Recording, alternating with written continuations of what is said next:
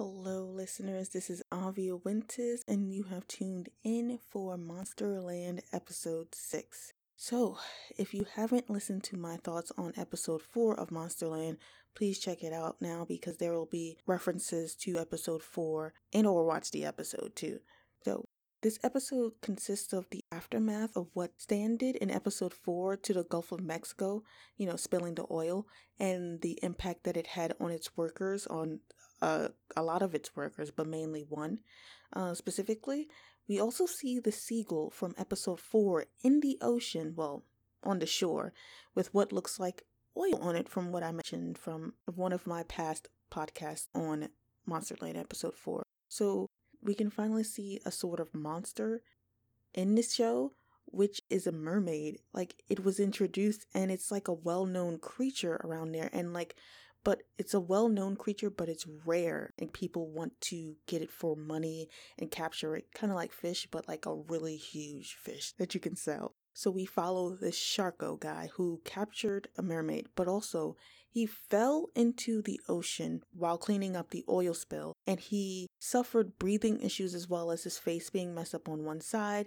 And it's evident that Sharko also has some neurological effects about him due to the oil spill, but I think he is too proud to go through with a lawsuit or ask for help in any way. He keeps trying to be like his father and keeps referring to him repeatedly, as well as referring to his this old show because his dad watched it, I assume, and it seems he rewatches the same ones since he knows word for word, but he also has a mermaid in the tub, which the tub is probably a reference to episode 5 by the way, and I've also made a podcast on that. So, Sharko also seems to be a romantic. Like he wants to find love because he watches all these romance movies. And I think that's why he was fantasizing himself with this mermaid. And because of the oil spill, I think these are reasons why he's suffering from hallucinations.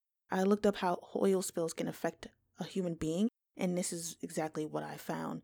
Basically, it says that people who clean up oil spills are more at risk. Problems could include skin and eye irritation, neurologic and breathing problems, and stress.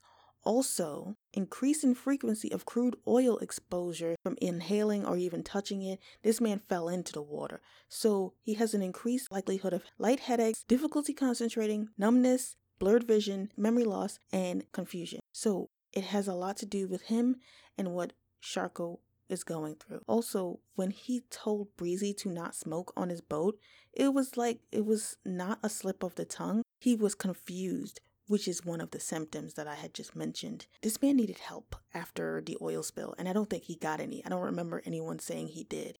Sharko did rescue the mermaid, though. It didn't appear to me to be real, like he didn't really capture a mermaid, and I thought that it was all in his head.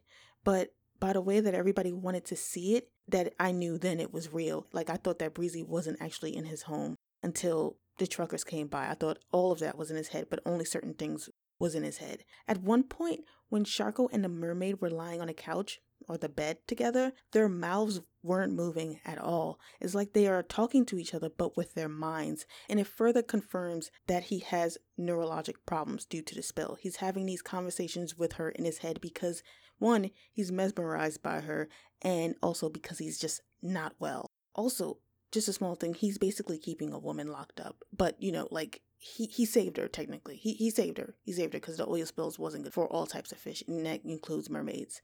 But it just seemed like he was locking her up against her will. She couldn't even speak English though. Anyway, he mentioned to the mermaid about how when his father came to the country and the Klan came to him and told him to leave because they are, you know, they were um, the foreigners were taking the Klan and other uh, Caucasian people's jobs, and that his dad pulled out a rifle to defend his home, you know. Sharko experienced the same thing when it came to his co-workers in a sense. All the men with their cars were basically the Klan in a sense, trying to take something that's not theirs or trying to diminish his work because they think they deserve it more than him.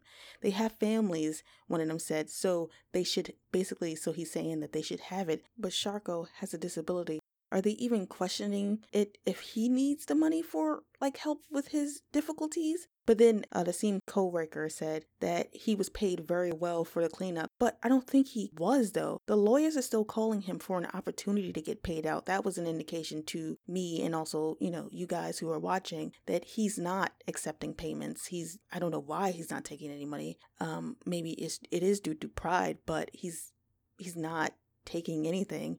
And that whole truck scene was a very like a subtle pointing to the Klan, which it referenced, you know, it goes, it coincided with his story. Sharko was saying it was his catch and they had no right to take it from him. And he's responding the way his dad did as well, and how his dad responded as well to other people trying to uh, threaten him and stuff. I don't think he could take them all on though, anyway, especially currently in a state. So I think he was right for bringing out the rifle. They came to his house at late at night asking to take the mermaid off his hands because he doesn't deserve it, even though he found it. If you didn't find it, that's on you, you know.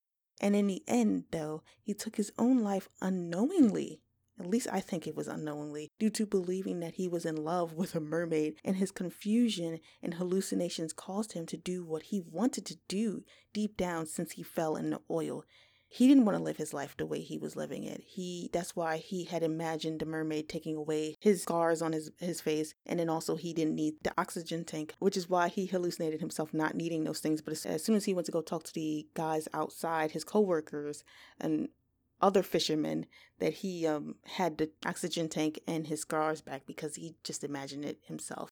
And I thought that this was a very entertaining episode and very straightforward and quickly understood, unlike one of the other ones that took me a while to get. And I had to think on that for a while.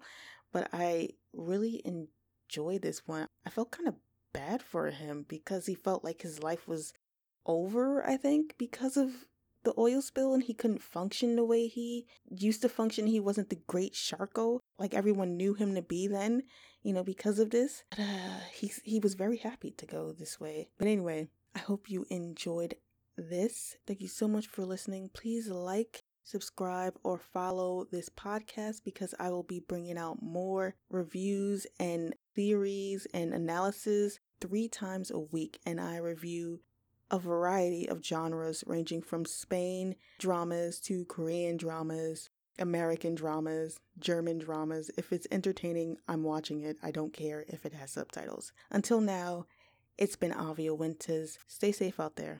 Merry Christmas and happy holidays, by the way. Laters.